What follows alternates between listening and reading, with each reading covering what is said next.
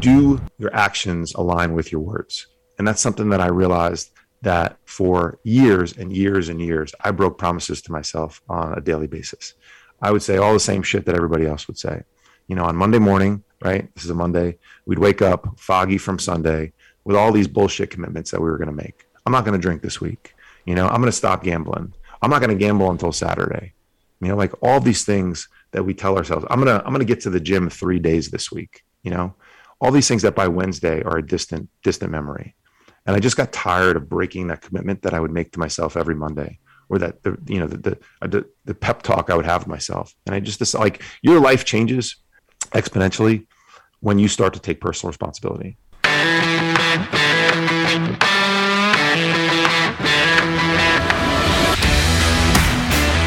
Welcome to the Building Men podcast. I'm your host, Dennis Meralda.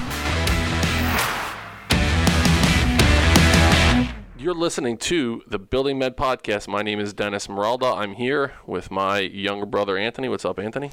How you doing? I changed it up a little bit to start. I'm trying to get that sweet spot of uh, figuring out the best way to to go live with the podcast. So I changed it up a little bit today. What do you think? That's good. Well, I wish that you would put on the camera me so oh yeah, you could that's see right. me. I'm, I need to do that. I That's know you like to job. see yourself, but I'm also here rather There than just. are. Hey, I'm also a pretty face, you're pre- pretty. if not prettier. Yeah. You uh, you look like a slob right now. I would go. Well, I, I don't think I look like. I think this is a look. Yeah. It's like a winter look. All right. You know, I got the hat on. Winter rustic look. Yeah. All right. So look, before we get to winter look, let's. I wanted to talk about fall for a little bit, Okay. just as before we bring our guests. I know what you're on. gonna say. Do you? I do. I know exactly. What do you you're think I'm gonna gonna say right now? You're I'm- gonna talk about acorn squash.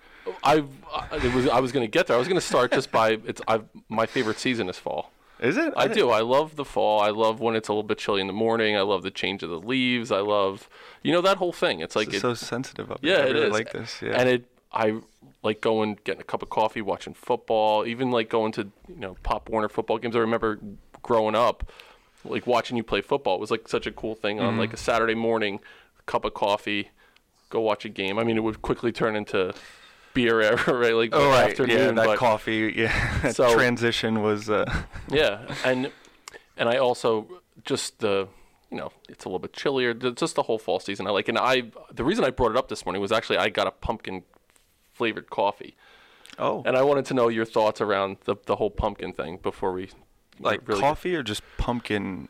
pu- the pumpkin life in general. it's like it, it, it like takes over the world starting in September and it goes for a long time. And I don't do like a whole bunch of sweet stuff, but I just it's and it's not there's no cream or anything in the coffee, just black coffee but pumpkin flavor. But it's still that. And it was nice. Pumpkiny. I, I think every once in a while is like a treat. It's good, but when you do it every single time, Yeah. I disagree with that. I so the window is from like.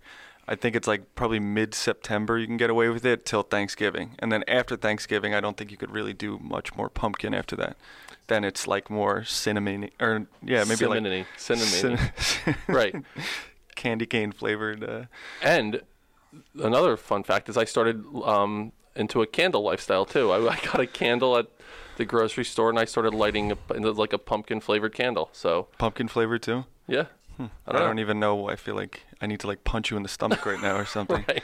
This You do- probably do. well, listen, it's about being authentic, and and then the the other thing was about the like different layers of, or different kinds of squashes. Squash.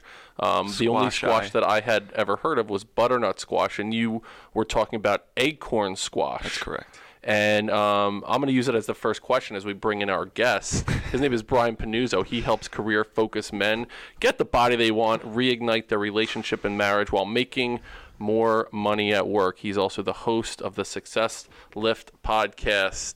Welcome to Building Men. Nice to see you, my man. Thanks for being here, Brian. I can't believe I'm talking to two other guys from Jersey right, Right. now. This can't be. You guys, you guys can't be from Jersey, can you?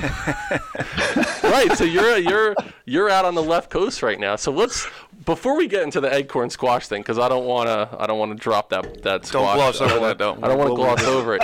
So you you are um, you're a Jersey guy. You grew up you grew up in, in the area. So tell us about that. What, like where'd you grow up and how'd you make the transition over? First of all, Anthony, you're looking very Venice uh, Ah. right now, is what I would like to say. That's like you got your 62 degree cool morning Venice look going Yes, on with that's the it. flannel. I love that. That's one way hat. to say it rather than looking like a fucking dirtbag or whatever you said. Thank you, Brian. When I the temperature drops below 63 out here, people have a real problem. Yeah. You see a lot of hoodies. You see a lot of North Faces. Uh, you get into the 50s and the parkas come out. So, um, so you're ready. You're ready to jump on a plane, buddy. Come on out whenever you want. Absolutely. Um, I have a lot of thoughts about Halloween, a lot of thoughts about candles, but we can save that uh, for a few minutes from now. Uh, I appreciate both of you having me on. This Yeah. will be a, a a really fun conversation. If listening to your intro uh, is is any indication, I think we're going to have have a blast. Yes. Uh, I am from New Jersey. My name is Brian Panuzzo. Uh, I grew up in Bergen County. Uh, Cresskill, New Jersey is the last town that I lived in. I grew up in a town called Bergenfield. Both are five miles uh, outside of you know um, uptown Manhattan. I grew up ten miles from from Midtown, so you know right next to the George Washington Bridge. Uh, very much an alpha male, tough guy, Jersey guy. Uh, spent 20 years on Wall Street. I was a basketball player. I played uh, pretty competitive basketball for my high school and college uh, years, and then a little bit afterwards, and uh, ultimately transitioned to a uh, long Wall Street career that lasted 20 years that ended uh, a couple of years ago. And I can go a million different directions uh, from here. Yeah. Uh, I'm married with two kids. Uh, have gone through a ton of uh, you know issues and transformations myself. Uh, none of which are unique. All of which most men go through, uh, and that's kind of what I help a lot of people do right now. So I'm happy to take this conversation Yeah. Anywhere you want to go, including Halloween candy, candles, or helping men. We will we'll hit every single one of those topics. Well, I need to just say, have you ever heard of acorn squash? I have. I'm a health coach, right. damn it. I mean, you know, this real food stuff, and I've it- even listened to you, bud. Like I listened to you with your diet and and eating, you know, uh, one ingredient foods, and, Yeah. and does it have a heartbeat? I mean, come on, man, you got to know about this stuff. All right, right. so I, I made you. Anthony a bet. We were gonna just randomly talk to 40 different people, um, and I said less than half would have heard of acorn squash. And I said people are gonna know what because I was eating acorn. I had I had a nice ribeye steak. I had some acorn squash, and he was like, "What the fuck is acorn squash? like what? What even? Nobody knows what that is." I was like, "Every No. and just because his son, who's 16 years old, didn't know what it was, all of a sudden everybody and their mother has no idea what acorn squash is." And I'm like, I think a more interesting question would be could you pick out the difference between a butternut and an acorn? I, I would fail. I mean, it's only two, so it's a 50 50 shot, but I would most likely fail that. It would be a guess. But yes, I have heard the term acorn squash. they're actually really different. The the the look of them. well, egg, uh, butternut squash looks like a gigantic cock. I mean, pretty much like it. it like I mean, that's, what that's it, that'd be the biggest one I've. Ev- but like it has that kind of fat, like it like a It's got a- ball shape, and then a at the bottom, and then it comes to a- phallic.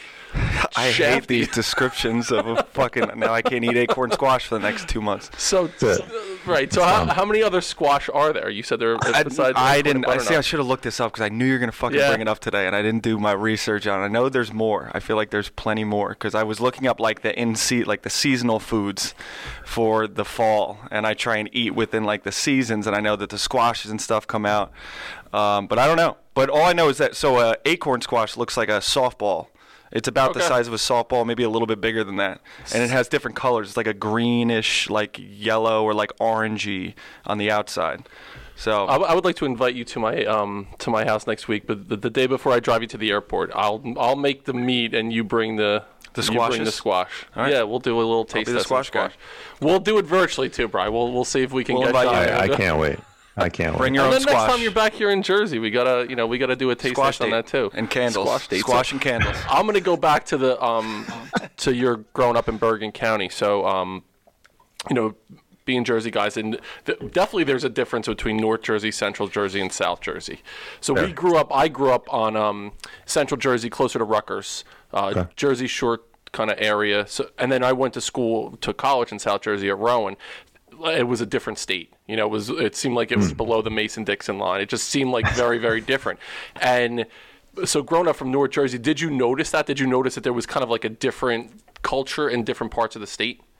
You know, no, I think would be the the short answer because you know my my South Jersey experience was going to D'Jais and Belmar and Point Pleasant and and you know doing summers and playing summer league basketball you know down there, and that was a bunch of Guidos, which was basically what I knew of you know of, of North Jersey as well. And so, um, I mean, it wasn't necessarily my upbringing. You know, I went to an all boys Catholic high school. Like we weren't walking around with like, you know, huge gold chains and our, and our, you know, shirt buttons down. Uh, but that was certainly a, uh, you know, someone, someone that I, that we all admired from afar and uh, definitely partook in a lot of those types of activities. So Right. I didn't really notice a difference between, you know, North and South personally. And it's funny, like when you say Belmar, that's that was kind of Central Jersey. Yeah, I would consider And so, that. like, if you're from And Bergen then- County, that's South Jersey because That's that's, South- and, that, that's and that's what's funny yeah. to me because I look at that, Yeah, and yeah. the more south you go, and that's when it starts Yeah. to get. It's like a guy, it's like someone from the city saying they went to like Woodbury Commons and they went upstate. yeah, you know? yeah, yeah, Yeah. so, so George Washington Bridge, you said you were right in the you know in the shadow of the bridge, or were you an upper or lower level guy for the bridge? Ooh, that's a great question. Uh, years and years and years lower. Yeah, always me too. lower. Always me lower. Yeah. Why is Until, that?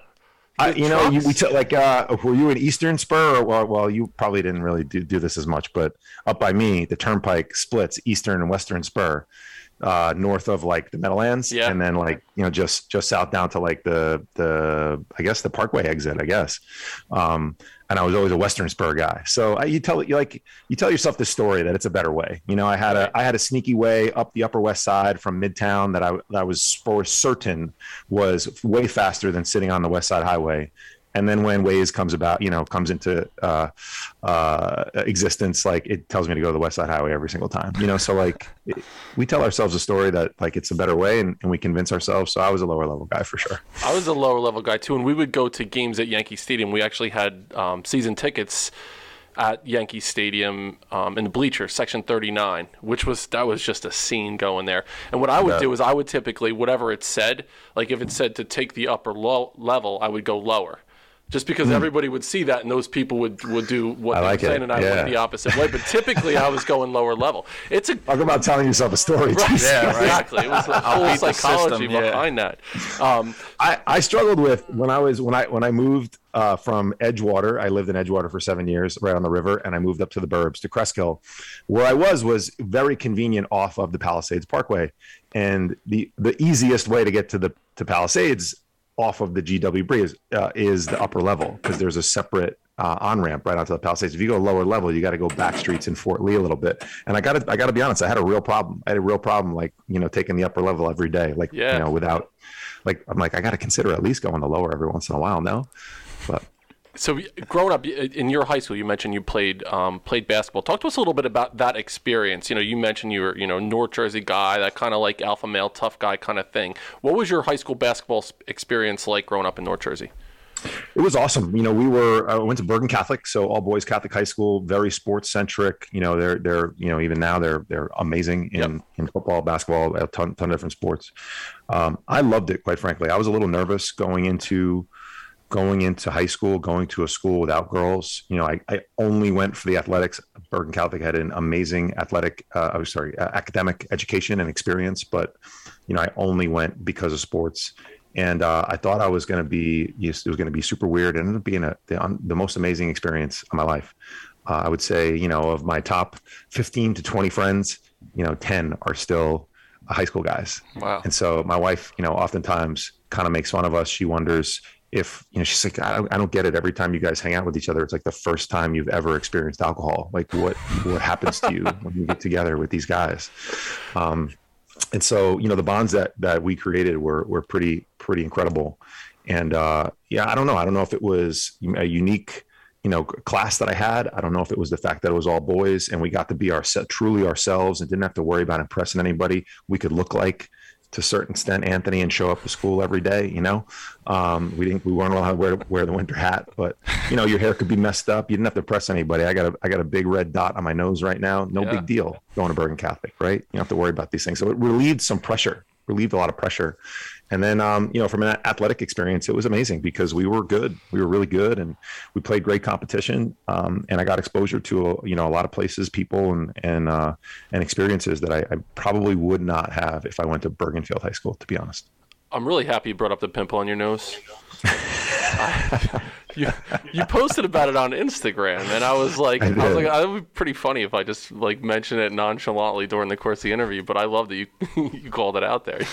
Yeah, yeah. Well, when, when it's this big, it, it, when it's this big, you got to say something about it because everyone's noticing it. So I got to tell you, I have a blackhead on my nose. It's been there for I feel like three years. It's when I see a close You need a team of scientists oh to God. try and figure out what I feel like it goes through to my spine. Like yeah. I feel like if you were to really get it out, but every time I try to pop it. Like you squeeze a blackhead i get like a like a welt on my nose. Like it looks like yeah. i got punched square in the face so now I'm just like, it's just gonna, I'm just gonna have a black nose pretty soon. Well, it's just, just gonna totally take over my whole it. face. Yeah, just no, let it be. Tell you to stop. I, like, don't touch whatever. You'll, you're like, you start thinking about it. And no, you need I to agree. touch it. I know. Uh, um, it, I always. I'm gonna ask you to stop touching your penis during this episode because I see you doing it right now. You haven't. I haven't do that on, right now either. No, truth Brian be told, you haven't been. I do it on every episode. First of all, so how dare you?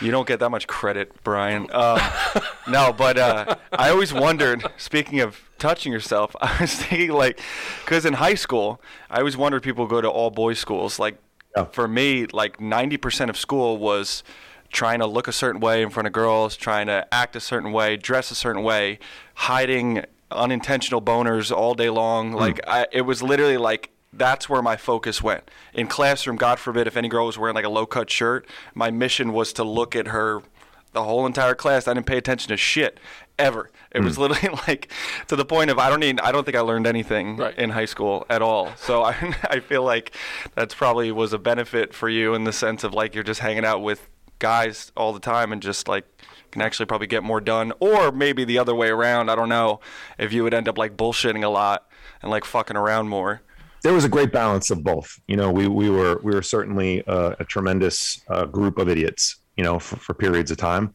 Um, you know, certainly missed being able to look down a low cut shirt as well.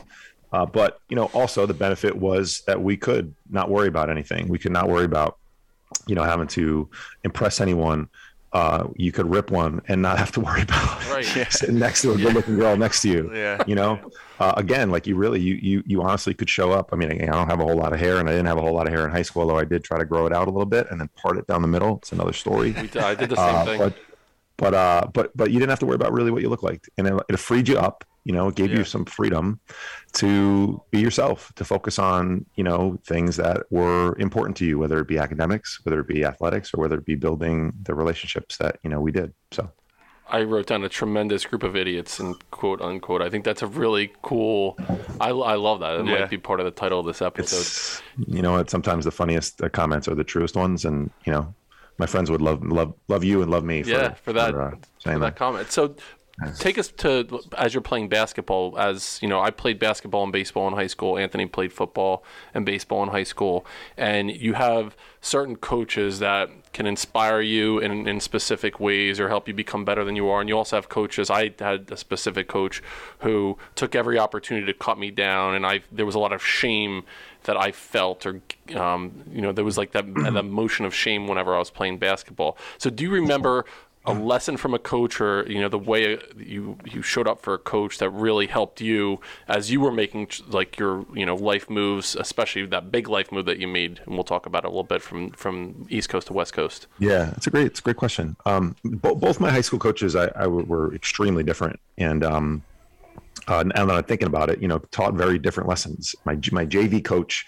uh, was a was a, a brother, brother Thomas Jensen, and brother Jensen was um, the hardest. Um, whew, let me see the best way to describe brother Jay. He he he was the most committed, hardest working, um, most stern, most disciplined person I had any of us had ever met. He uh, suffered from kidney failure. He went for dialysis twice a day for hours. Uh, we never knew that he, you know, that he was doing this.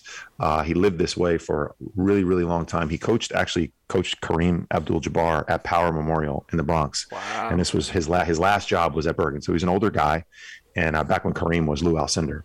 And so he had this way of speaking to you. You know, there was no, there's not that many co- not that many people watching a JV game, so his voice would just pierce the entire gym. And so when he um, when, when you weren't doing something that was up to his standard, which was a very high standard, um, he let you know about it. And the entire gym knew about it, not because he was you know, yelling at you just because his he had one of those voice that just projected uh, and just pierced the entire gym. And so there were several occasions where I remember being in timeouts where Brother Jensen would choose to speak to the other four guys in the game uh, and and effectively ignore me for that 30 or 60 seconds, and then tell everyone why he was only speaking to them at the end because I wasn't upholding my end of the holding up my end of the bargain as a teammate. Um, and you better believe, like when you got back out onto the court the next time, like you you know your effort improved. My varsity coach was very different. He was not um, a disciplinarian. You know, we sort of walked all over him. Uh, honestly, uh, he wasn't really even a great X's and O's guy, uh, but what he was was he was a father figure to all of us, and most of us had great fathers in our lives. But you know, he ins- he instilled this sense of camaraderie in the program that that I've never seen in another program to this day. In in, in you know 25 you know plus years living beyond you know that time, and we're, we were truly a family.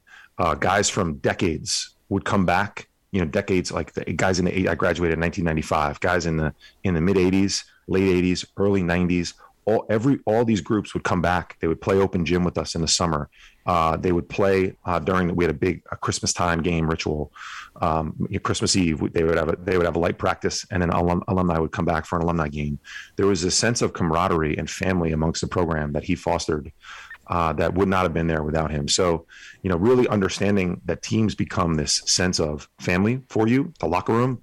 Bergen Catholic was a massive locker room, you know, and I ultimately transitioned to another locker room, which was working on a Wall Street trading desk for 20 years. And honestly, that, that's one thing, you know, not having competitive competitive athletics anymore and not working in that environment anymore. I miss the most. I miss that the most. I miss the locker room. I miss being able to challenge somebody. I miss being able to get an instant feedback, you know, on a, on a trading desk or in the locker room, you get instant feedback. If you're doing something that's not up to the standard of the, of the team, the code of the team, um, I miss the ball busting, yeah. you know, all the things that come with that. And so those are, you know, those are the two kind of, uh, you know, experiences that I sort of take away from, from both of the coaches that I had in high school. And I think it's that sweet spot being able to hold your team accountable and be that, you know, X's and O's disciplinarian guy who, you know, when you speak, everybody, there's a, a little bit of healthy fear along with it. Um, but then also building community and being supportive and I being able to have back to back years those two men w- was probably paramount and just you developing your own sense of what masculinity meant to you um, from an outsider. For sure, yeah, I totally agree. So before we get into that whole you know career switch, um, scented pumpkin candles, yes or no? I mean, absolutely not. Okay. Absolutely not. It's a hard no. it's a hard no. The only, but the only thing, pumpkin. Uh, listen, you're you, you, walk into a little bit of a hornet's nest here, so I'm gonna just. I'm ready for it. Bring I'll, it on. I'll give you a little yeah. bit. I'll give you a little bit of a pass. no, uh, this um, is what I, I am. I am. If there is a Halloween Scrooge, I I am him. Okay. I am it.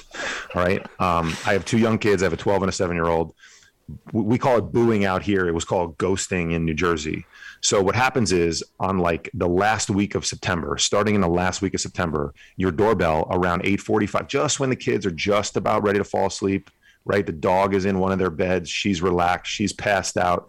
Someone rings your doorbell, right? And then runs away and leaves a bag of candy. So your two kids wake up, the dog goes bananas, right? And then you spend the next half hour negotiating with your four, five, six, seven year old how many Skittles she can have at 9 p.m. on a Tuesday night. Okay. And that doesn't happen on Halloween Eve. That happens on September 30th. And it goes on off and on for the next 31 plus days. Right. So I got a problem with Halloween. It's a one day holiday. I'll give like the maybe the week leading up, maybe a couple of days afterwards to eat your candy. But then we got to get it the hell out of here and we got to move on. It does not need to start the first week of October. I live in an, an, amazing community called Palos Verdes, California. It's an unbelievable community on the on the southern section of LA.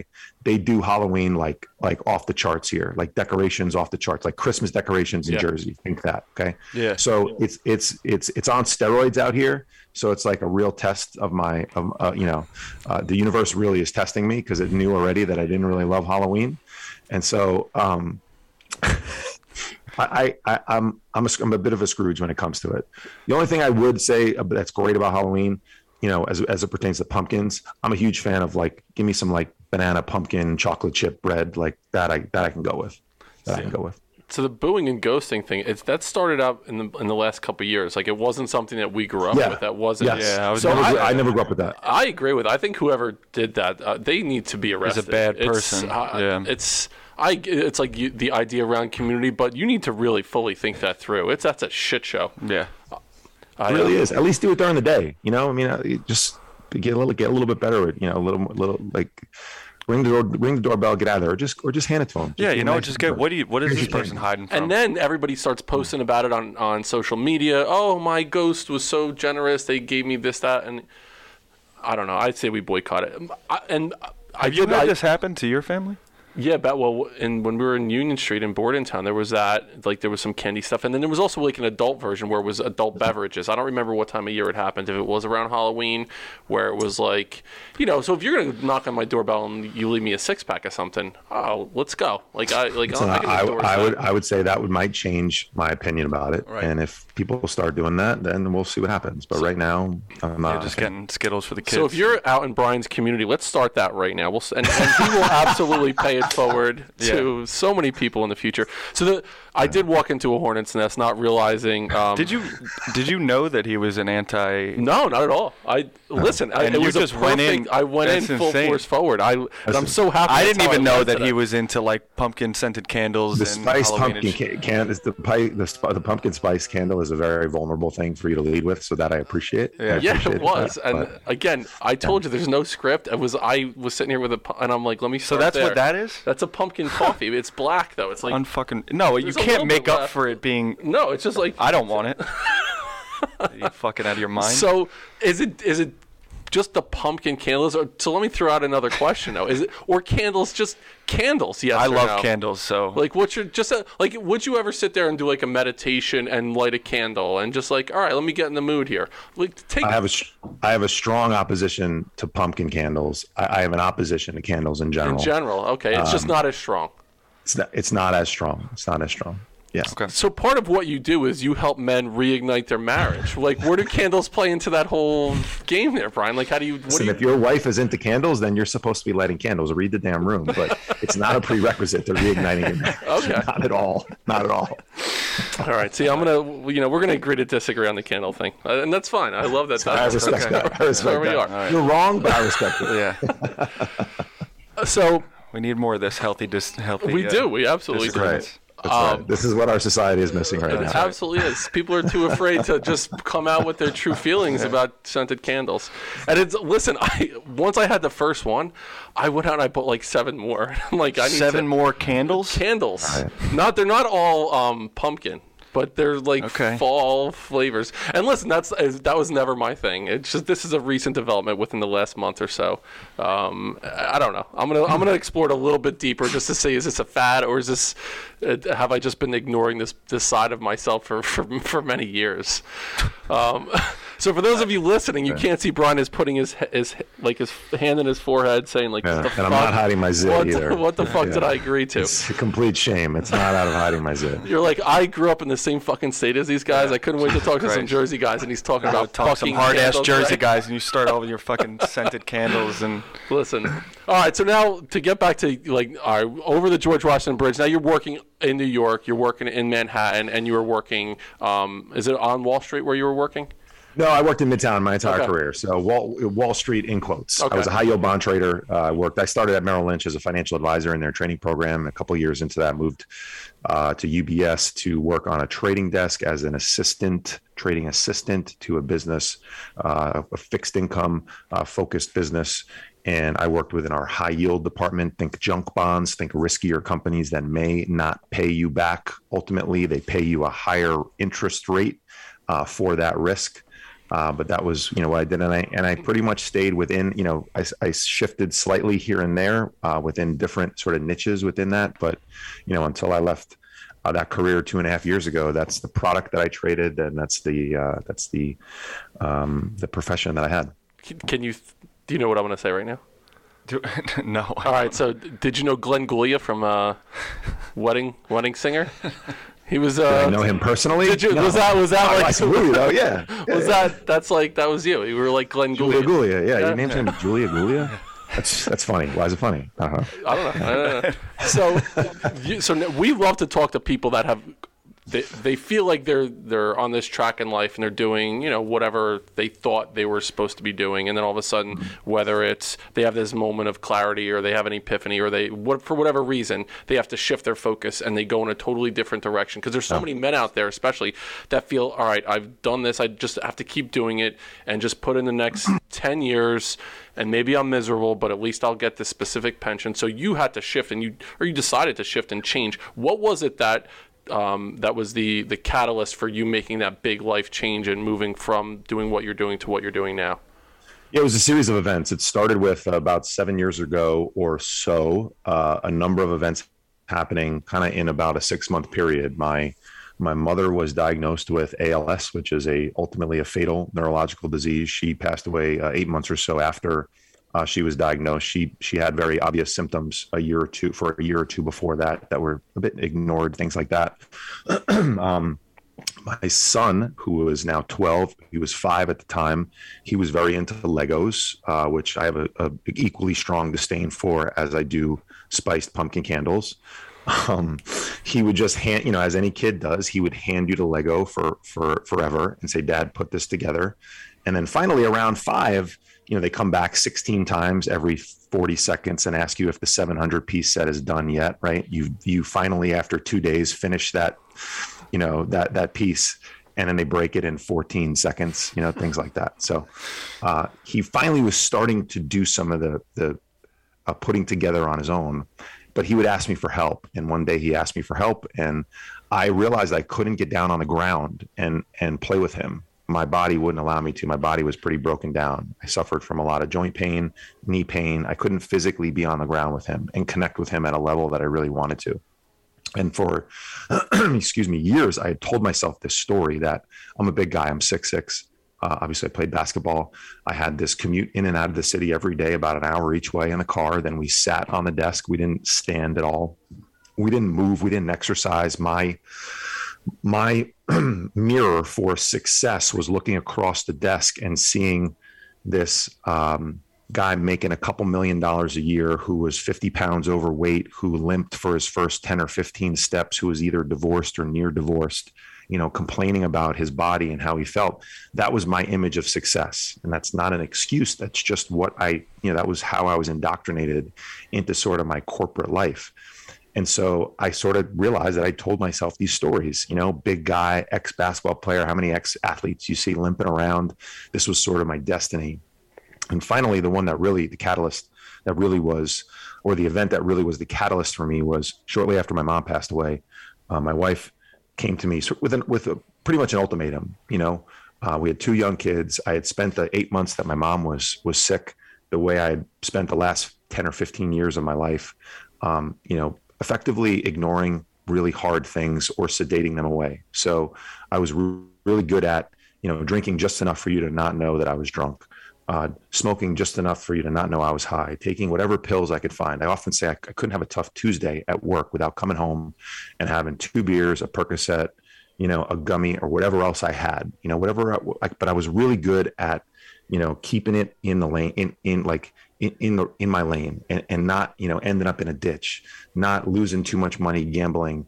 That had I was like able to move money around bank accounts enough. You know, I was sort of a professional at all this stuff, and she sort of knew what was going on. But you know, things really started to come to a to a to a head for me. Um, know, the last month or two of my mom's life because I was physically present. It was one thing I'm I'm it's my it's still my superpower to this day, showing up.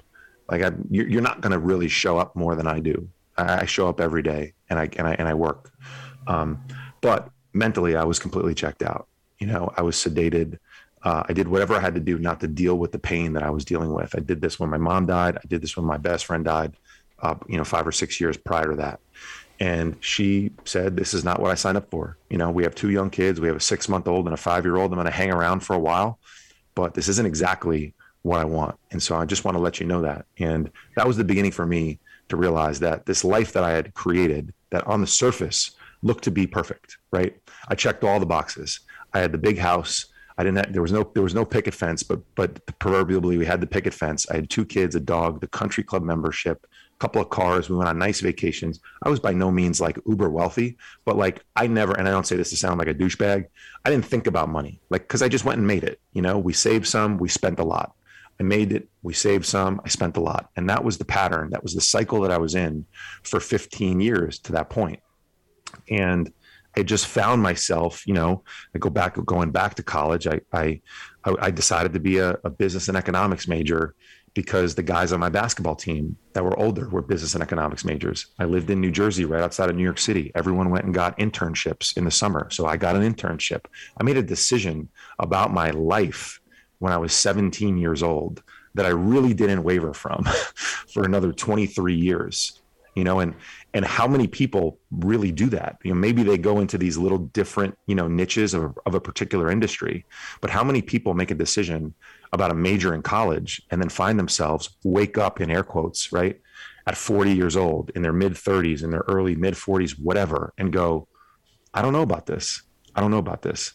And so the, the choice that i made when my wife uh, delivered this message to me was well shit i gotta i gotta make some changes because uh, I've paid a pretty massive cost. And I never really considered it. And so, you know, my brain thinks a lot in economics and sports. You know, that's kind of what my two things I'm I'm good at. And you know, there's a concept in in economics that there there is no such thing as a free lunch. Right? That was the first thing I was taught in economics 101 in college. There ain't no such thing as a free lunch. Right now, the three of us are taking time out of our day to talk to each other we could be doing other things. There's the cost to this conversation. Now, the benefit is going to be obviously there's been amazing benefits already just right. listening already. to you guys. Yep. Right. But and hopefully other people when they listen, they'll be receiving a benefit, but they'll also be paying a cost because they won't be able to do something else. And it's I think it's that concept that we don't actually consider especially as men, especially as career driven, you know, people building a family, and uh, being husbands and fathers and things like that. And I sort of woke up to that again in air quotes. I woke up to it. And what I mean by woke up, this this was accumulating, just like debt accumulates, just like our savings accumulates. Another powerful phenomenon for me is compound interest. This stuff accumulated. Like my mom got sick and died. I had no control over that. You know, that was a short period of time, but I wasn't able to or not able to get down the ground with my son because something happened to me a week before. That was how I treated my body for 15 years after college. You know, my wife didn't decide one day that because of my behavior last weekend, she was going to deliver this message to me. She probably sat on that for five years, you know? And so uh, I started to make a lot of changes. I changed with my health. I lost some weight. I got into shape. Uh, I started to open up my mind to, you know, different things. Uh, a lot of people that I found from a fitness standpoint were also into this weird thing called personal development for a guy from Jersey, a Wall Street guy, an athlete from Jersey. Um, I started to take home, I swapped vices, you know, I, I, drank a little less, I did a little less drugs, I gambled a little less, and I started to listen to nutrition podcasts. I read a personal development book. I listened to, you know, somebody else. And so I slowly but steadily started to make some changes. Nothing was completely wholesaled, you know, turned on a dime 180. Uh, it was slow and steady behavior. And then I started to identify different things that ultimately ended up leading me to starting a side hustle, coaching people, um, moving across the country. It was a little bit mutually exclusive from my career change. Uh, but yeah, a couple years ago, decided to hang up the Wall Street hat and uh, and and do this, give this coaching thing a shot. So that's the last 20 years of my life in a in in a yeah. not so brief nutshell. But uh, I'm happy to expand on any of it uh, that you want. Yeah, and one, I mean, I, I think that's tremendous going through that and having the courage. Think about how much courage it takes to to so totally scary to make a change like up. that, especially when on paper you have everything together. You know, in everyone else's eyes, your life is perfect. like, I'll tell you, and I think one of the reasons sure. why you and I connected immediately was, you know, we have that in common. Yeah. Um, and, uh, and you know, there's there's so many um, synonymous things that happen. I mean, mine was a little bit different. Um, I was going through a divorce at that time, you know, and it was, you know, an erosion. When you think about there's things that happen that it's an event that it's, it's an earthquake and it shatters the ground, or there's something that happens slow over time. Um, and I think it was a little bit of both, but that being able to walk away from something, everyone t- told me I was crazy. You're going to leave a job making this amount of money basically you have to coast out for another 10 years and you'll have a full pension with, with benefits. Just hold on. And for me i was like i can't hold on anymore you know? And, I, and what am i holding on to? Because i don't believe in the, the cliff that i'm holding on to. I would rather fall down try to find the right spot to climb up and then go on that journey. So you mentioned there were a couple podcasts that you listened to nutrition podcasts. Were there was there one or two pieces of advice that you heard um, from someone else or even that you read about that you can recall and say, you know what, this really, this statement, this book, this podcast made such a huge difference to help me have the courage to take that leap? You know, I, I don't, I don't recall a particular statement. There were, you know, one podcast I found, uh, one guy I found was named Shawn Stevenson. Um, he's the host of the Model Health Show. Oh, I was just going to say the uh, um, Eat Smarter. I was going to ask you if you read that book because I was yeah, Eat the... Smarter and Sleep Smarter. Yeah. So he wrote two really good books. He wrote he wrote um, uh, Anthony wrote, he wrote just as good a one on sleep. That was his first book. Yeah.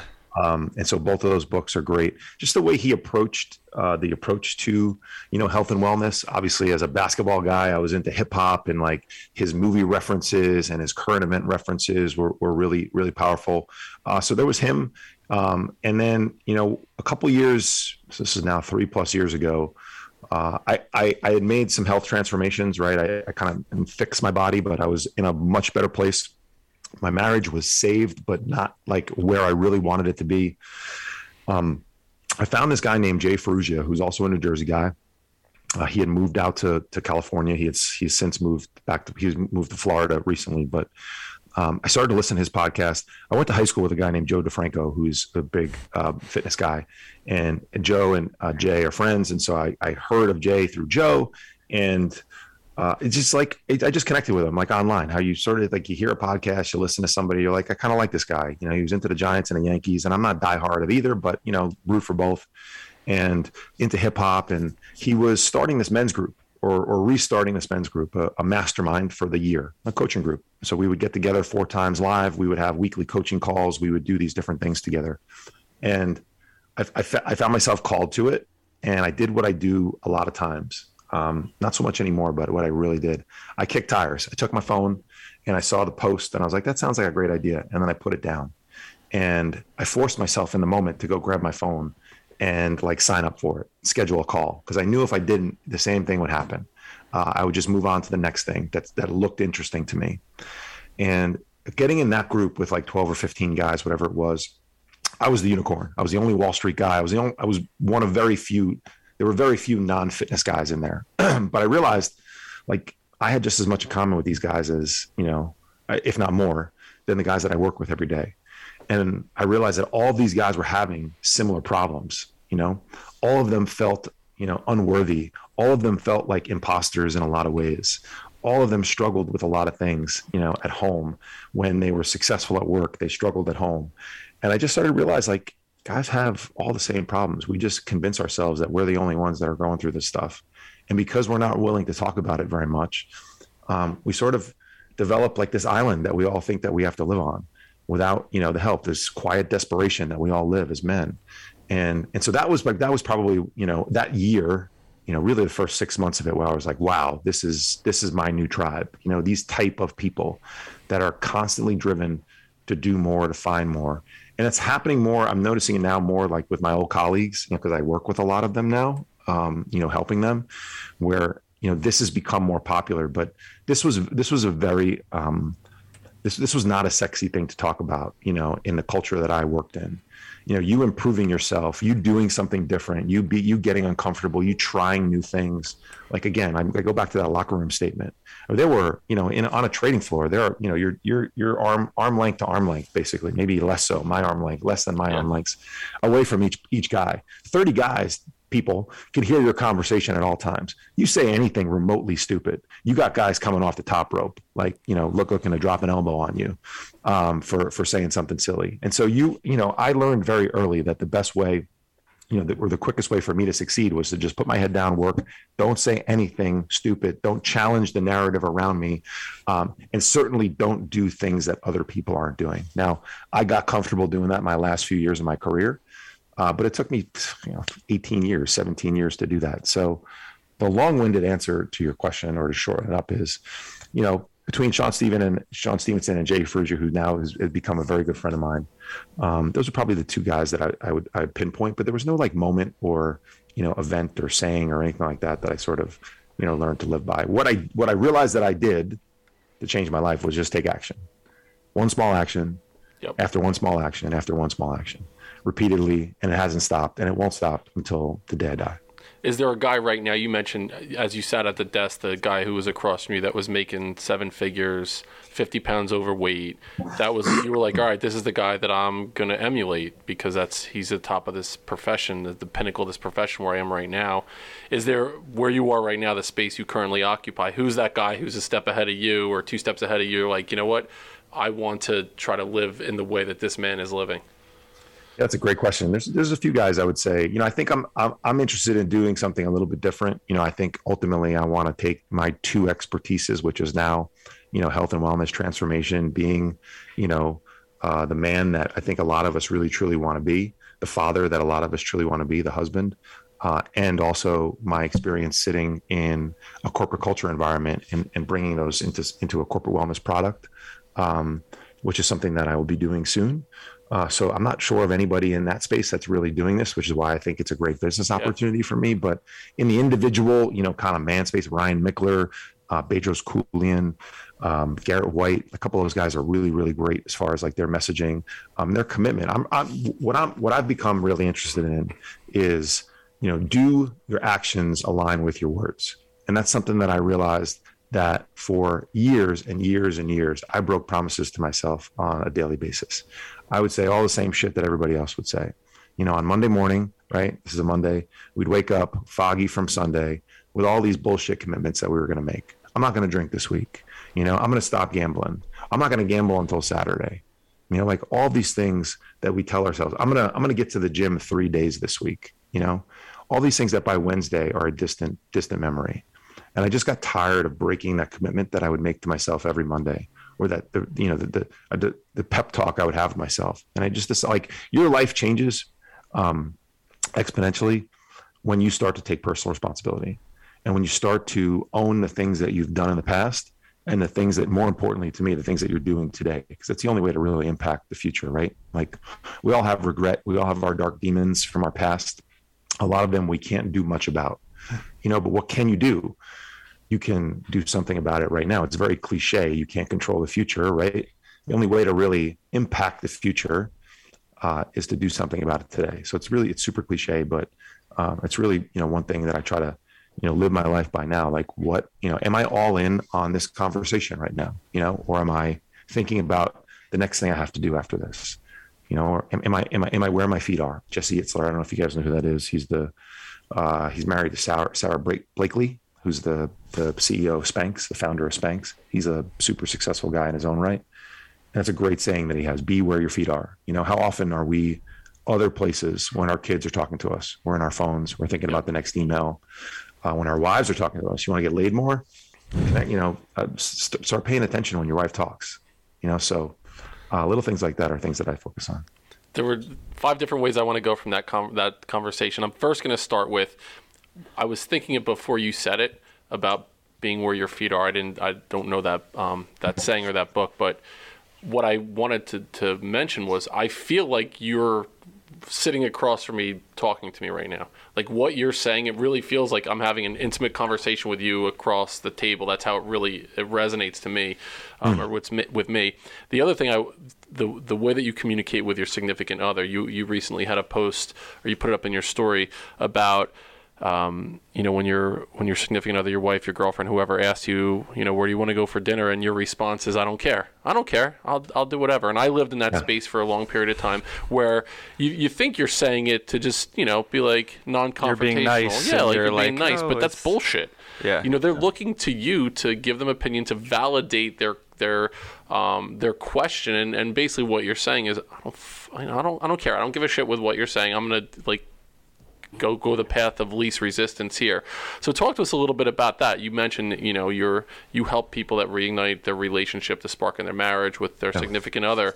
Um, what are things that like commonalities that you see with men that are really struggling in that area? Yeah. So the, the main thing is what I struggled with too is we we triple down on what's working in our life right? And what's working in our life after a 14 and you know a half year marriage oftentimes is not our marriage you know it's our career. And so a lot of us in our 30s and 40s is when we are you know building wealth we're building equity in our careers. And you know it's hard at home. It's, it's it's hard. It's hard to juggle you know like who in their right mind you know would sign up for this insanity of trying to build wealth trying to be an amazing husband trying to raise a family and do all the other things that you know that come along with this? And so anyone who is trying to do this is constantly failing at it because it's near impossible to be perfect at all of it. And so the point is to not necessarily be perfect. The point is is to understand and have some recognition when you're off the rails in one of the pillars of your life, right?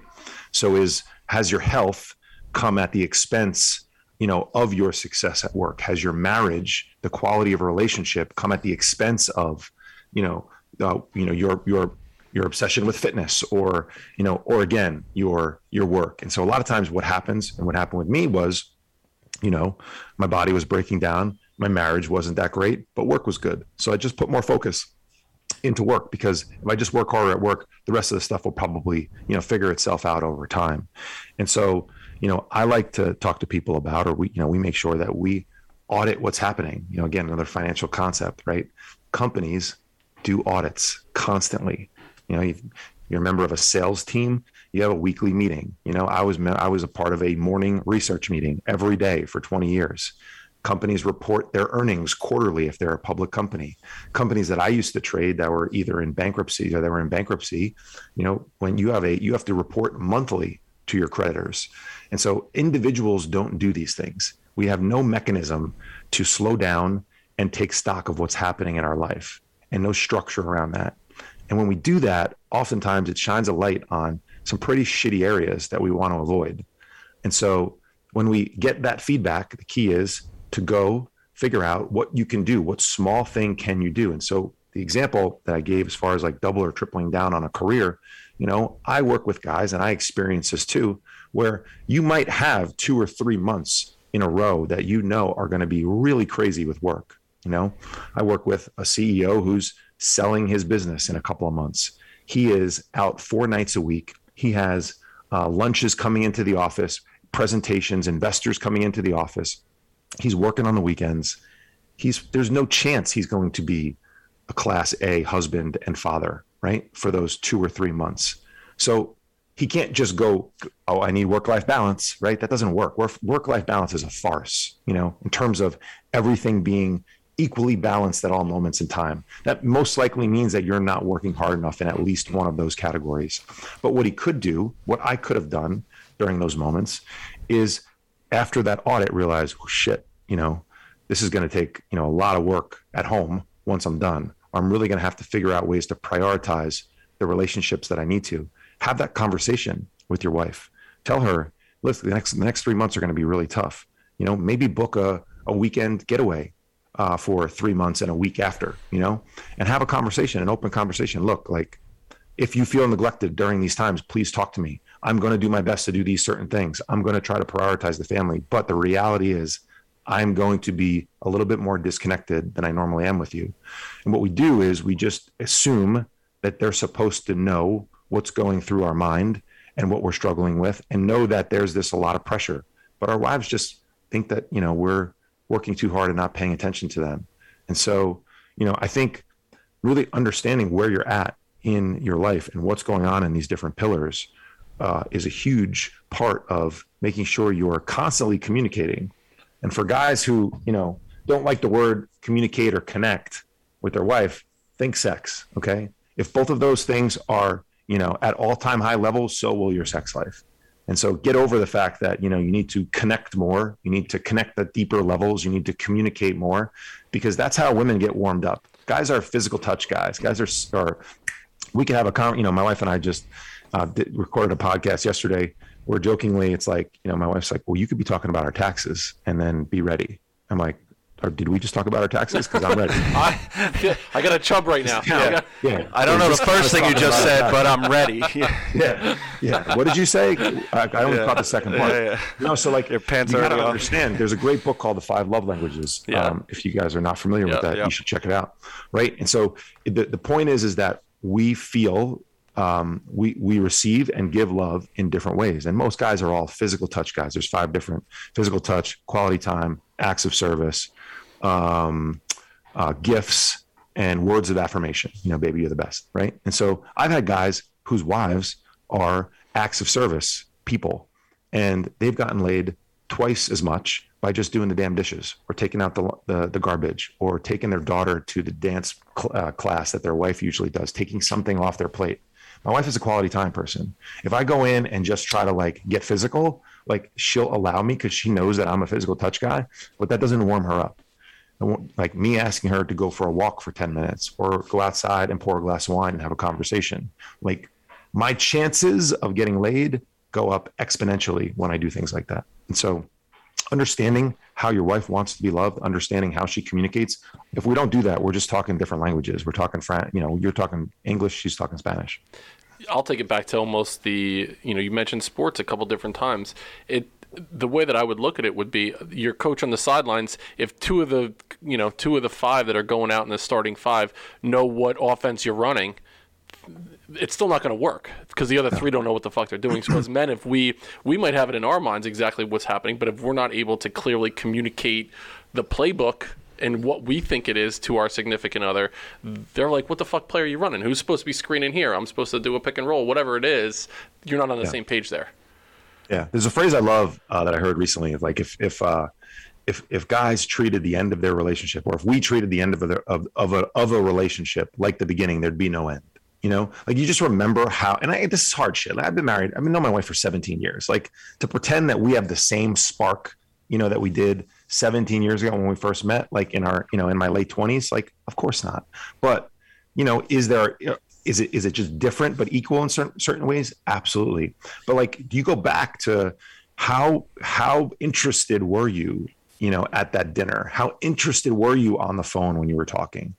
You know, obviously you weren't talking about kids because you didn't have any, but but were you just are you are you just talking about the kids schedule and and the chicken that you're eating at dinner? You know, like start to ask you know deeper questions that that involve like you know some thought, some excitement. You know, like if we were there's a, a question that I stole from somebody that I love, like you know, if 10 years from now when we're out on our patio, you know, toast like having a drink, like what are we to- what are we celebrating? You know, it really puts a lot of thought in. Like my son's 12, 12 right now. Shit, he's 22. He's in college, right? Or maybe just graduated college. My daughter is 17. She maybe she's just going to college. Like that brings about a lot of emotions. Like, and you really start to understand what's important to her. You know, and so it might come out that like she's super worried about like your your ability to send the kids to college. You know, because of, that like I, I don't know what's going to come out of it, but but what I know for me has been like just this really thoughtful, deeper level of connection and conversation where it turns you, you guys turn into dating again, you know, and like, you, ha- you have to date your wife. Like if you are not dating your wife, you know, you're living as roommates, you know, you're, you're, you're living as co co-parenters tours. And like, yeah, maybe you're going to get late every once in a while, but I can tell you from experience, you know, and I still have a lot of work to do in this category, but um, quantity, quality exponentially rise, you know, when you do these types of things. 100% agree with that. And I mean, now from this conversation, I know that if I, you know, lean in and I say tax taxes in a really sexy way to you, then... my chances of of you sitting in my lap is going to improve exponentially as well you need you need a nicer set of set of, set of you know what for me to sit in the lap. But. And listen, we, there aren't many men that we have on this podcast that we can say, "Hey, what's up, big guy?" To I think it was just Greg Lewis right now. Who was the only one who was because yeah. we're both six right. four. Yeah. So you're like we can say, "What's up, big guy?" like we can absolutely say that. And that sounds great after you just told him to sit on your face. So it really. I never said face. I never oh, said face. I'm not into I'm just yeah. I'm in California, boys. None of this is none of this is uncomfortable to me. All right. so, Brian Panuzzo, where can the Building Men podcast listeners find you? How can we get in touch with you? Because I definitely want um, the audience to follow along with what you're doing, and then find out where you live and send scented candles your way. There you go. There you go. Yeah, my address is no. Um, so I have a podcast which I'm super excited to have you guys on. We're going to run it back, as we say in hoops, um, and, uh, and and do an interview with you, and that'll be out soon. So uh, that is called the Success Lift. That's the name of my program. It's a little bit of a play on some bond trading. We don't need to go into that, but you can find everything you need to uh, either at my podcast, which is the Success Lift podcast, or the successlift.com and I'm, uh, I'm, I'm active on on the socials as my name Brian Panuzzo, uh, and you guys are you guys have been great, man. I really appreciate you know you taking the time to have me on. Uh, it's super exciting to get to talk to to other men who are you know out here trying to you know build uh, better men, you know, whether it be through it through your mission of, of, of building, you know, maybe younger men and, and and spreading this message that you do. Um, I, have gotten super passionate about that with my kids uh, and my son's sports teams. I just had my son's baseball team over this weekend to uh, to talk to them. We started a little book club, so um, we need more people doing this stuff because ultimately, you know, there's this mushroom effect. I feel like that, you know, when you change one man's life, right, you don't just change his, it's his wife, it's his family, and it's all his friends. And you can really watch this stuff spread. And it's pretty cool, man. It's pretty cool. The other thing is you might change someone's life, say something to someone now, and not even recognize the impact it's going to have down the road. Like it, something might not resonate with them today, but all of a sudden, in six months from now, they think of something, talk to someone else, and that can spur this, you know, ripple effect that could, you know, really change change the trajectory of the world in that direction. Um, One hundred percent. Anthony, any final thoughts? No, thank you, dude. Appreciate it. That was awesome, and it's definitely. I think we can both say confidently that you would be a role model for us. You know, a success story, someone to look up to, because you're doing what we want to do. You know, we both sort of like gave up our career paths to do this, and we're putting all the chips in. So it's nice to see somebody that's doing it and doing it well. So I appreciate that. Uh, I'm excited for you guys. I can't wait to follow along. Anthony Dennis is ready for you, man. So just come on out whenever you're whenever you're ready, buddy. Absolutely. Uh, and we'll uh, we'll hang. And you just Definitely. said a, a LL Cool J. You doing it and doing it well. Did That's right. Uh, you did. You absolutely did. Let's go. It's a '90s rap. We got to go back there. I mean, that like, forget about putting the candle on. You put that song on. Uh, that's. I mean, that's. that's way, way, way, to bring it all back full circle. Right. Now I'm back. I'm back. I, I, almost, I almost left the, the, the Zoom recording yep. at the beginning, and now, right now I want to stay longer. yeah. Stay longer. that's great. That's what we do here. So we'll have you on again, and we'll we'll shoot the shit when we get to that spring flavor, the spring candles, spring whatever candles. those might be, like yeah, perfect. daffodil or lavender. Yeah. So I'll end with that. Building Men podcast. Uh, uh, check us out on Instagram, building.men. Um, buildingmencoach at gmail.com. Go a step further than you thought you'd go, and we'll see you next time on Building Men.